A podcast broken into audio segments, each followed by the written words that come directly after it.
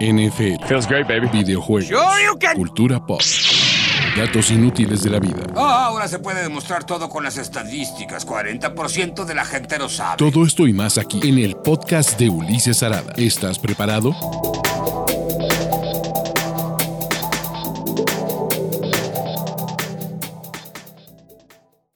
Nueve partidos, eso es lo que tenemos el día de hoy. Nueve partidos más el Sunday Night Football. Y la verdad es que hubo sorpresas, bastantes, hubo drama, hubo corajes, hubo de todo, muchachos. Y empecemos con lo predecible. Y lo predecible fue que los Carolina Panthers, que dentro de las cosas más simpáticas, y bueno, no pobre del pateador, pero de las cosas más simpáticas que pudo ocurrir, básicamente fue que los Panthers entraron en este partido sin su pateador porque sufrió una lesión.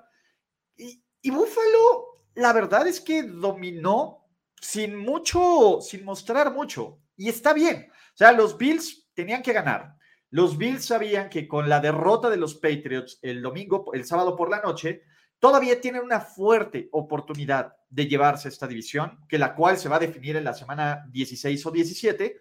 Y Buffalo, pues bueno, no quiero decir con el mínimo esfuerzo, pero parece que sí, en este caso con el mínimo esfuerzo, con un Josh Allen que sí tuvo tres pases de anotación, pero que en general tampoco se le vio lo preciso de siempre, que tuvo una intercepción, que, eh, que no se ven al 100 estos Bills. No importa, los Bills son especialistas en ganarle a equipos cutres, a equipos pinches y a equipos eh, pues, regulares. Y eso es lo que son los Carolina Panthers, ¿no? Me parece que Carolina, eh, la verdad es que, pues bueno, los Panthers básicamente están sobreviviendo esta temporada. Cam Newton por aire fue un desastre. Cam Newton por tierra, pues fue el Cam Newton por tierra que nos esperábamos, pero en general, a ver, cuando esto se pone 14-0, me parece que los Panthers pues ya estaban más en un modo desesperación que otra cosa, ¿no? Para el inicio del último cuarto, esto iba 24-8 y la verdad es que creo que estos Bills nunca estuvieron en riesgo de perder este partido, ¿no? Lo ganaron con defensa, lo ganaron con presión al coreback, lo ganaron con defensiva, ¿no? La verdad es que, bueno, Efi Obada tuvo dos sacks, fueron cuatro sacks sobre Cam Newton. En general, es eso. La línea ofensiva de los Bills no se vio bien. Eso también es, hay que decirlo y, y hay que ponerlo. Pero vale madres, muchachos. ¿Por qué vale madres? Porque Buffalo necesita ganar. Buffalo necesita mantener, eh, mantenerse cerca contra los Patriots, porque ¿cuál es la gran ventaja que tienen estos Bills? Que Buffalo, si empatan el récord con los Pats, eh, obviamente ganando el partido de la siguiente semana, si los barren, pues no, pero ganando el partido de la siguiente semana, si empatan el récord, ellos tienen el criterio de desempate para ganar la división por su récord contra la AFC East, porque los Pats perdieron contra Miami, quedarían probablemente 4-2 contra 5-1, lo cual sería el criterio para ganar la división. En este momento, eh, Buffalo hasta está fuera de playoffs, porque se están haciendo unos, este, unos, uh, unos escenarios divertidos, de lo cual platicaremos más, pero estos Bills, venga, ¿no? Eh, ¿Cuál es, cuál es mi punto con estos Bills? Eh, yo todavía no creo que estos Bills son contendientes. Esa es la palabra y esa es la verdad. Y van a decir, ya vas a empezar de hater. Sí, ya voy a empezar de hater. Pero una cosa es que no crea que estos Bills sean contendientes y esté bien, pero no quiere decir que no se pueda decir que no se pueda, que no se puedan convertir en un contendiente. El primer paso para empezarles a creer a los Bills no es que les madren a equipos como los Panthers, que ya no están peleando por nada, es que le ganen unos Patriots que se mostraron vulnerables. Ojo, Buffalo está lejos de ser un equipo perfecto, Buffalo está lejos de ser un equipo competitivo y contendiente, pero pues venga, ¿no? Eh, para esto vivimos, muchachos, para esto es para lo que queremos ver la NFL y para esto es para lo que queremos ver el Bills contra Patriots que sea completamente eh, relevante. Entonces, pues venga, vamos a, a darle esta W a los Bills, vamos a aplaudirlos por la espalda y evidentemente, pues bueno, todavía faltan algunos detalles. Eh, señoras y señores, ¿ven por qué no me quiero enamorar de los Arizona Cardinals? ¿Ven por qué aún no se las compro a los, eh, pues básicamente, a, los Arizona Cardinals y a Cliff Clinsbury? Pues hay muy pocas formas de justificar la pésima actuación que tuvo Arizona. La pésima actuación a la ofensiva, a la defensiva y a los equipos especiales. Pinche Jared Goff tiene un, récord de 8-1 en contra de los Cardinals. Cliff Clisbury tiene un récord de 0 victorias, 2 derrotas y un empate en contra de los Detroit Lions.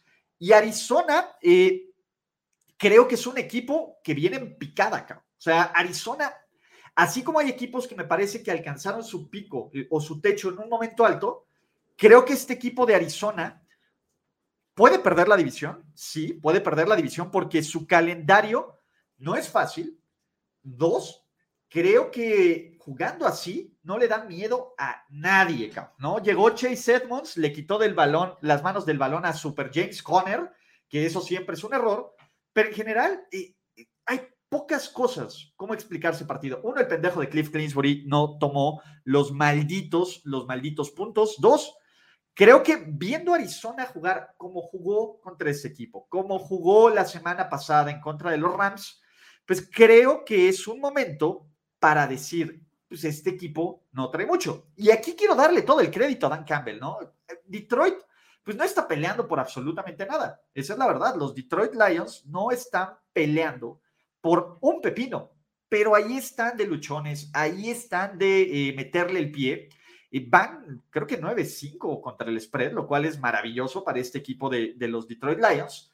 Y en general, bueno, bien por Detroit, bien por Jared Goff, que, pues, a ver, 21 26, 216 yardas, 3 touchdowns, pero Kyler Murray se ve eh, incómodo sin DeAndre Hopkins, por así decirlo. Eh, el ataque terrestre me parece que no funcionó. Fue un equipo que no tomó los, los puntos, que en zona roja no pudo ejecutar en contra de un, equipo de Detroit que sinceramente, y no es mala onda, pero no tiene nada de espectacular, no tiene nada de espectacular, no tiene una estrella, no tiene alguien que digas, venga, quiero creer que, se puede construir aquí. Pero esa es la magia de la NFL. Esa es la verdad, esa es la magia de la NFL. Eh, Arizona en este momento, perdón, está como el número cuatro, todavía siguen como líderes de división, independientemente de lo que hagan los, este, ¿cómo se llama? Independientemente de lo que hagan los Rams. ¿Por qué?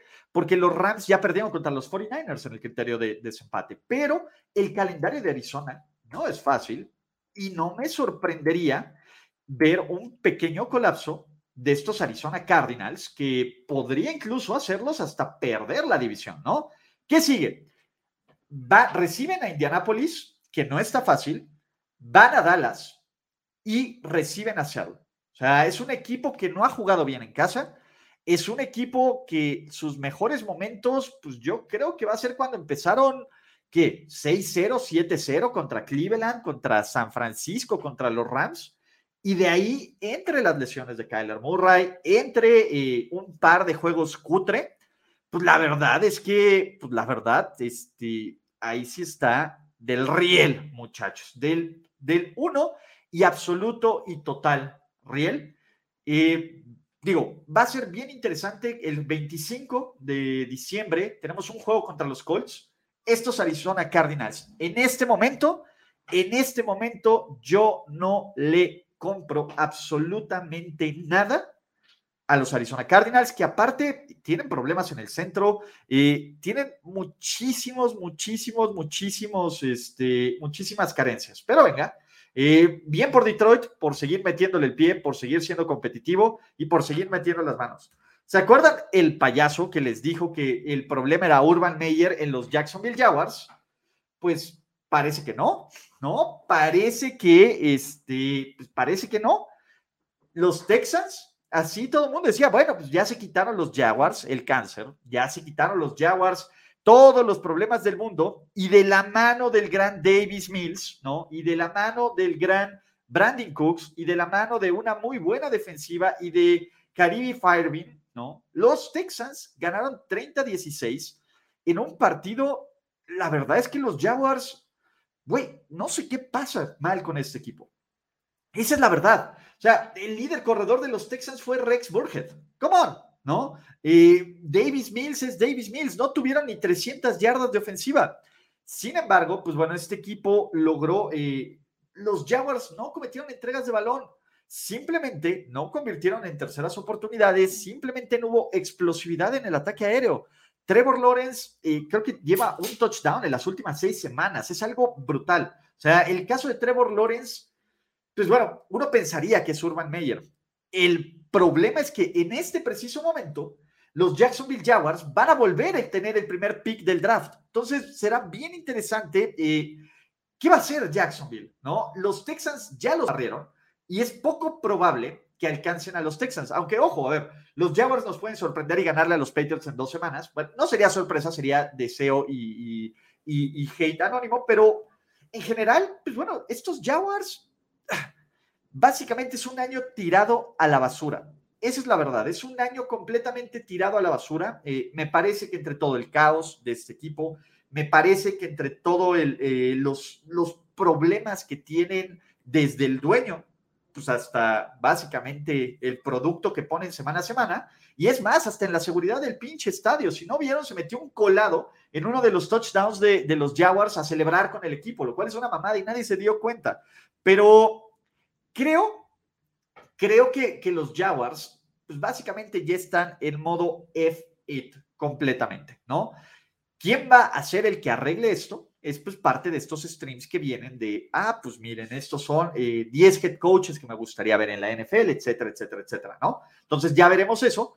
Eh, madres, realmente pensé que Jacksonville iba a ganar ese partido. Del otro lado, del otro lado, eh, creo que tengo que darle un gran crédito a lo que está haciendo David Culley, porque la verdad es que David Culley es un tipo que está haciendo magia con la neta es que puras piezas, ni siquiera de repuesto, de tercero, de cuarto uso. A ver, ya hablamos, eh, Rex Burhead es tu corredor titular y David Johnson es tu segundo corredor y Royce Freeman es tu tercer corredor. Estás jugando con Davis Mills como coreback que lo amo y me parece un güey interesante, pero pues la verdad es que arropado con ese talento está del nabo y lo estás haciendo con una defensiva que tampoco tiene mucho talento. La verdad es que todo el crédito del mundo para estos eh, Houston Texans, que por lo menos son luchones. A ver, señores, todos los que están diciendo en el chat que los Texans son capaces de ir por coreback, no mames. También, este, muchachos, eh, no sean, no, sean, no sean así de básicos. Eso es lo que les quiero decir, ¿no? Eh, por un mal año, o sea, ustedes son los que hubieran dicho que los Colts hubieran corratado a Peyton Manning por un año. O sea, así de básico se ve, ¿no? Y, el prospecto que es Trevor Lawrence, por un año perdido no subiera a la basura. Y aparte no hay ningún coreback que merezca ser el pick uno del draft el siguiente año. Entonces, en serio, no mamen. Lo interesante será ver si Jacksonville con Tibo Dogs pueden hacer una piedra angular. Todavía no sabemos si Jacksonville va a terminar con el, eh, con el pick uno, pero es mucho más probable que no. Pero sinceramente, estos Jaguars, este, creo que el primer la primera gran cosa que tienen que hacer es deshacerse también de Trent Balky. Trent Balky eh, es un pésimo general manager. Pero bueno, eh, mucho hablar de los Jacksonville Jaguars. Los que sobrevivieron un sustito fueron los Miami Dolphins. Sí, muchachos, así como la ven, eh, la verdad es que estos Miami Dolphins le trataron de dar todas las oportunidades posibles a los New York Jets y casi, casi, casi, casi le sale. Por un momento del partido iban perdiendo 17-7. De ahí despertó Tua, que no tuvo el mejor de sus juegos, ¿no? Eh, y esa es la verdad. Eh, Tua no jugó bien. Tua lanza un pick six terrible. Luego justifica un poco su existencia y también lanza dos pases de anotación, dos intercepciones. Eh, Miami jugó buena defensa. Al final los Jets tuvieron 228 yardas y no tuvieron que tochar para conseguir las jugadas, pero Miami los dejó aguantar ahí. Ok, eh, entiendo el punto, Miami eh, no está para madrearse a nadie, ¿vale? Pero pues dentro de nuestras preconcepciones y dentro de nuestros, eh, dentro de nuestras ideas de la vida, pues queríamos creer que Miami se mostrara como un mejor equipo, humillando y ganándole a los Jets, que casi todos los destrozan, ¿no? Como los Bills, como los Patriots. Pero pues bueno, los Dolphins no están en este nivel. De todas formas, de todas formas, eh, lo bueno, lo bueno de Miami, básicamente es que están 7-7. Este equipo llegó a estar 1-7.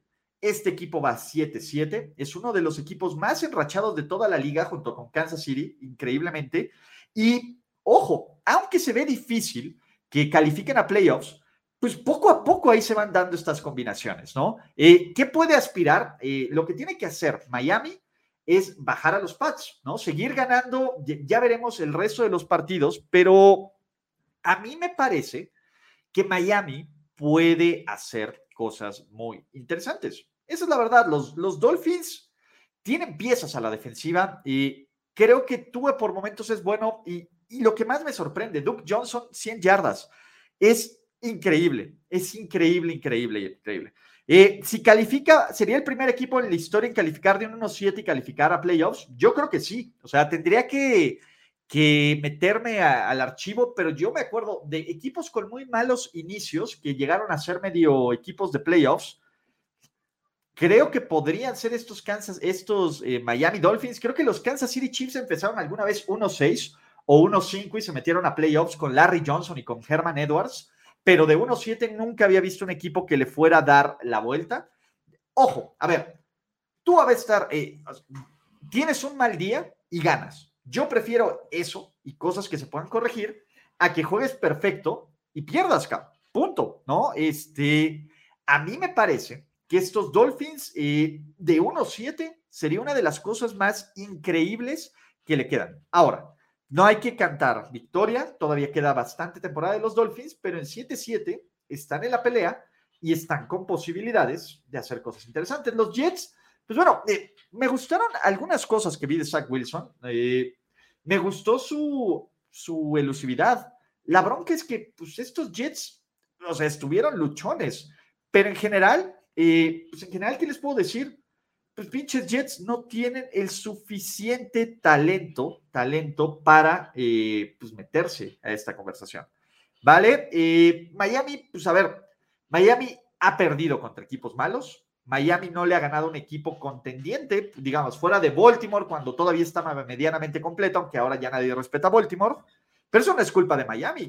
A ver, los, los, ¿cómo se llama? Los Cardinals no le pueden ganar equipos pinches. Entonces, y pues venga, ¿no? De aquí, ¿qué tenemos? Siguiente partido, muchachos. Dallas 21, New York Giants 6. La defensa de Dallas, a ver, está jugando bien la defensa de Dallas. También hay que poner cierto grado de contexto contra quién jugaron, ¿no? Mike Lennon y Jake Fromm. Entonces, sí, los New York Giants, pues eh, Devonta Booker medio corrió bien, Saco Barkley tuvo ahí unos momentos de jugadas, pero la verdad es que Dallas en general hizo su chamba, robarse cuatro balones, y eso es lo que hace un buen equipo. Trevon Diggs y un gran reto, porque esa es la otra cosa, un gran reto de, Mike McCarthy para esta intercepción. Micah Parsons eh, sigue haciendo jugadas interesantes, aunque bueno, ahora solo tuvo una asistencia, pero me parece que el tipo defiende, me parece que esta defensiva pues, simplemente eh, salió a generar entregas, de, a generar robos de balón. Eh, de Marcus Lores lo está haciendo bien. Eh, Dallas, hay algo como que no me cuadra con estos equipos de los Dallas Cowboys, ¿no? Eh, ¿Cuál es el punto? ¿Cuál es el punto de, los Dallas Cowboys? el problema aquí es Dak Prescott no está jugando bien. por algunos momentos, CD parece que tiene manos de perro. La ofensiva como que se queda atascada. Este equipo este equipo es, es raro. O sea, Dallas tendría toda la oportunidad para ser mucho más dominante. Ahorita están en tercer lugar de la conferencia nacional y esperando a que se tropiece o Green Bay o Tampa Bay, pues para seguir escalando estas posiciones, lo cual es que no creo que esto ocurra. La defensiva es interesante, ¿no? Eh, la defensiva de, de, Dallas tiene sus momentos. Eh, Creo que poco a poco el ataque terrestre de Dallas con Tony Pollard, con Zeke Elliott, se ve un poquito mejor, pero eh, hay algo raro, muchachos, en serio, ¿no? Y no es que sea hater, evidentemente, pues McCarthy es parte del problema, sí, pero pues vamos a esperar. Dallas está nada de ser un equipo de playoffs, ¿no? Eh, de hecho, con una derrota de Washington, hasta gana la división, entonces bien por eso. Eh, todavía le falta un poco, pero Dallas ya debe estar ahí, ¿no? Y bien por los Cowboys que independientemente de todo, y, a ver, esto creo que es un, caso interesante. Eh, eh, el tema es, estamos siendo tan exquisitos, y creo, y creo que yo me puedo, tengo que poner en este punto, ¿no? Eh, creo que necesito un equipo dominante y perfecto y creo que hay pocos equipos dominantes y perfectos. Y ahorita vamos a hablar de Green Bay, ¿no? Porque pues, es uno de los más cercanos. Pero el tema aquí de estos Dallas Cowboys es que, sinceramente, sinceramente yo no le creo mucho a estos Cowboys todavía. Yo sé, fans de los Cowboys van a decir, ¿qué más necesitas que hagan? Pues necesito ver de regreso esta superofensiva, muchachos. Necesito ver eh, a un equipo dominante. Necesito ver eh, alguien que, que pueda jugar en contra de los Big Boys, muchachos. Y ahora, ¿cuál es el problema? Dicen, mientras sigan robando los balones, no puedes depender de entregas de balón. Una defensiva no puede depender de entregas de balón. Los turnovers se van a acabar. Puntos, ¿no? Ese es el problema. Los puntos y las entregas de balón se van a acabar en algún momento. Y si Salas quiere jugar a eso, no es un modelo sostenible en este NFL, por lo menos no de lo que yo considero. Pero venga, señoras y señores, llegó el Stairway to Seven. Agiten esas toallas. Pittsburgh está más vivo que nunca con un récord de 7-6-1. ¿Por qué?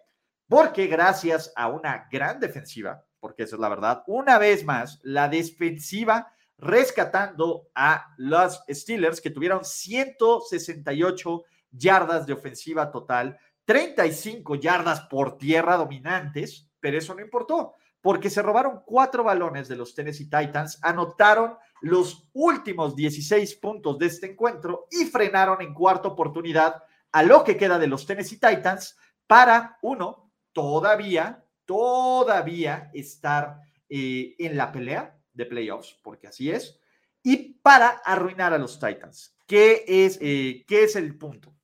Con esta derrota de los Tennessee Titans, Kansas City termina la semana 11, la semana 15 de la NFL como el, equipo, el mejor sembrado de la conferencia americana. Los Titans terminan tensos, completamente, completamente, ¿no? Eh, aquí el tema es Tennessee, eh, la protección del balón, eh, tres fumbles terribles, un, un pase desviado, me parece que fueron jugadas buenas de la defensiva de, los, de la defensiva de los Steelers, pero también fueron circunstanciales, muchachos. Y no quiero ser ese hater, pero pues, algo de este triunfo de los Steelers se sintió fluky y raro, cabrón. Pero, pero estos Tennessee Titans, pues, güey, eh, me parece que, que, que solitos se metieron el pie. La defensa jugó bastante bien. La defensa jugó bastante bien pero Tennessee está encontrando formas de complicarse la temporada. Ojo, el jueves juegan contra los 49ers en un partido que tiene eh, implicaciones de playoffs brutales. Los Steelers siguen al fondo de su división. Bueno, ahorita están Cleveland, pero Cleveland tiene un partido pendiente mañana. Pero el tema aquí es, los Titans, hay algo que obviamente Julio Jones sigue saliendo lesionado, lo cual pues no puedes, no puedes eh, confiar en él. Pero pues, el Stairway to Seven ahí va, muchachos. Ya tienen la séptima victoria de la temporada. Están a punto de alcanzar, eh, están a un triunfo de que, de que, y sería maravilloso, de que Mike Tomlin no tenga una temporada perdedora.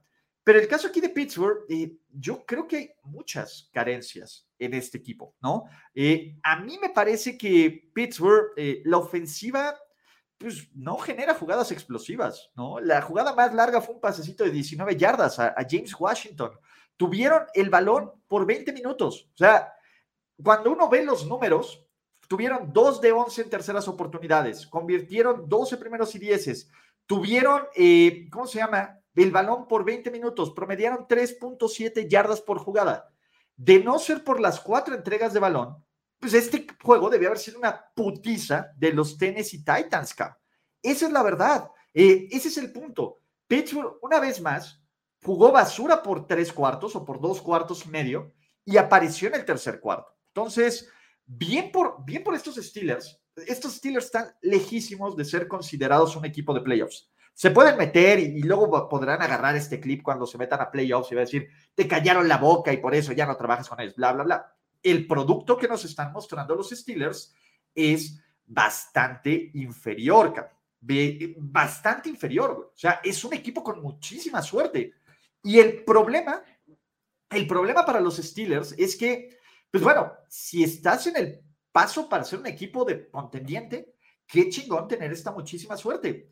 El problema es que Pittsburgh se va a quedar en este limbo, en este limbo donde, pues, güey, o reconstruimos o, eh, o, o, volvemos a convencer a alguien de un año más. Y ese es el tema, ¿no? Big Ben ya no está para un año más, esa es la verdad. La línea ofensiva es terrible y creo que hay piezas que se pueden salvar y Tomlin no va a ir a ningún lado, pero pues bueno, está bien por la idea y por esta esencia de que los Pittsburgh Steelers sigan siendo una franquicia ganadora, que no tengan una temporada perdedora en 13 o 12 o los años que tenga Mike Muchachos. Pero venga, agiten esas toallas, disfruten, porque vámonos a los juegos de la tarde. Cincinnati 15, Denver 10, en un duelazo defensivo. Y dos cosas aquí. La primera, eh, lo de la lesión de Teddy Bridgewater, a nadie se le debe de, se, se le debe desear eso. O sea, ha tenido muy mala suerte este güey con las lesiones.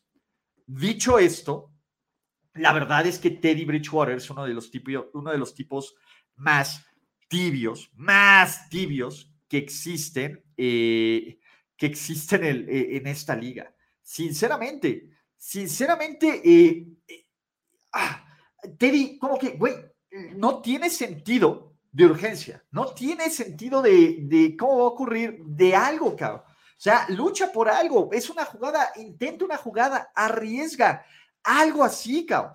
Desafortunadamente, desafortunadamente, eh, Teddy Bridgewater, pues bueno, salió lesionado y Drew Locke es malísimo el cabrón. Esa es la verdad. Drew Locke es un pésimo coreback de la NFL. Le echará muchas ganas en el fumble que provocó que no contó, pero es bien malo. Eh, Drew Locke realmente sí es un coreback pésimo y debe ser frustrante para una muy buena actuación de la defensiva de los Broncos, porque esa es la verdad la defensiva de los Broncos se rompió, se, se, rompió la cara en este juego en donde limitó a Joe Burrow, en donde frustró por gran parte del tiempo esta defensiva y el ataque no pudo hacer absolutamente nada, ¿no? Y, y, esa es la bronca, ¿no? Una vez que la ofensiva terrestre funcionó medianamente, ¿no? Puki, 72 yardas, Melvin Gordon, 53, pero la bronca es que tu juego de coreback no existe, cabrón. O sea, Jerry Judy y Cortland Sutton, que son tus mejores hombres,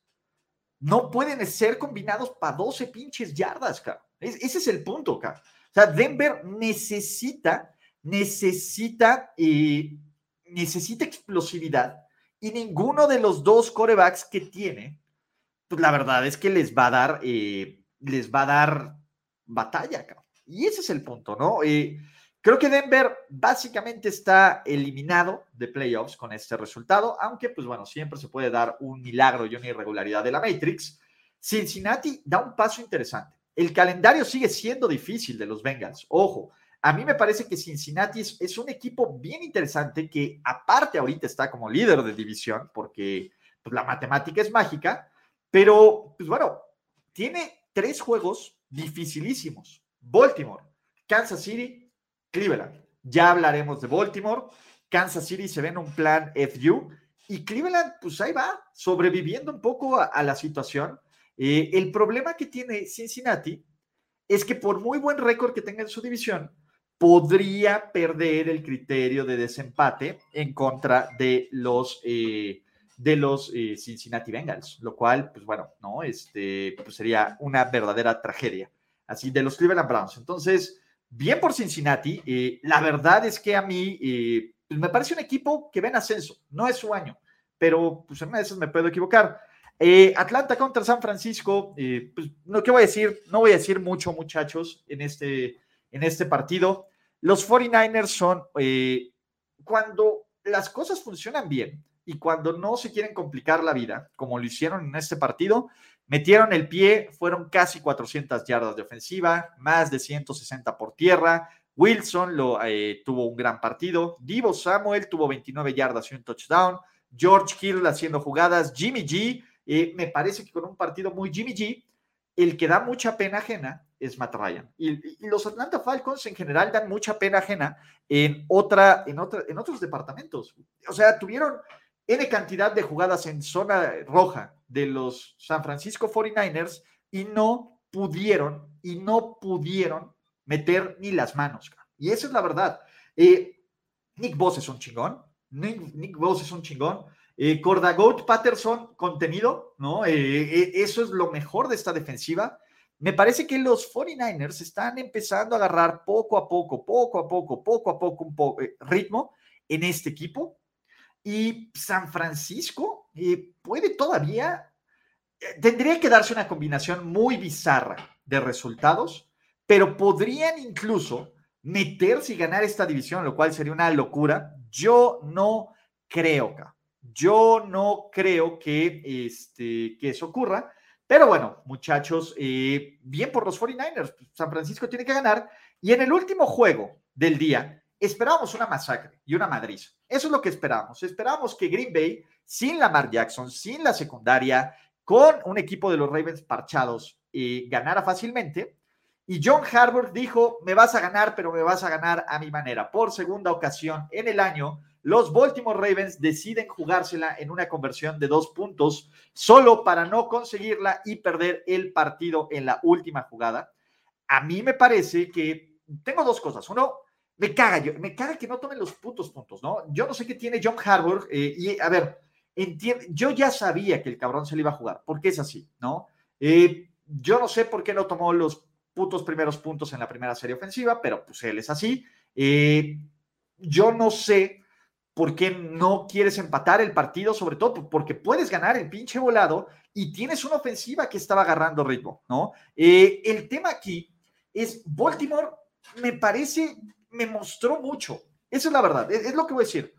Baltimore eh, va a ser un equipo y, a lo mejor está hecho pedazos, pero que te va a competir te va a competir y te va a competir eh, constantemente.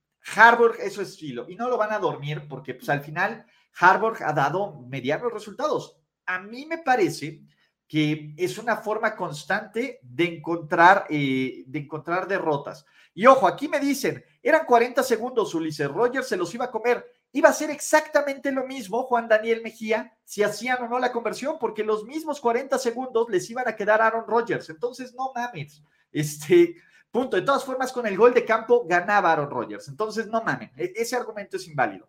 El punto aquí e-, es, entiendo que, tengas esta confianza en tu ofensiva.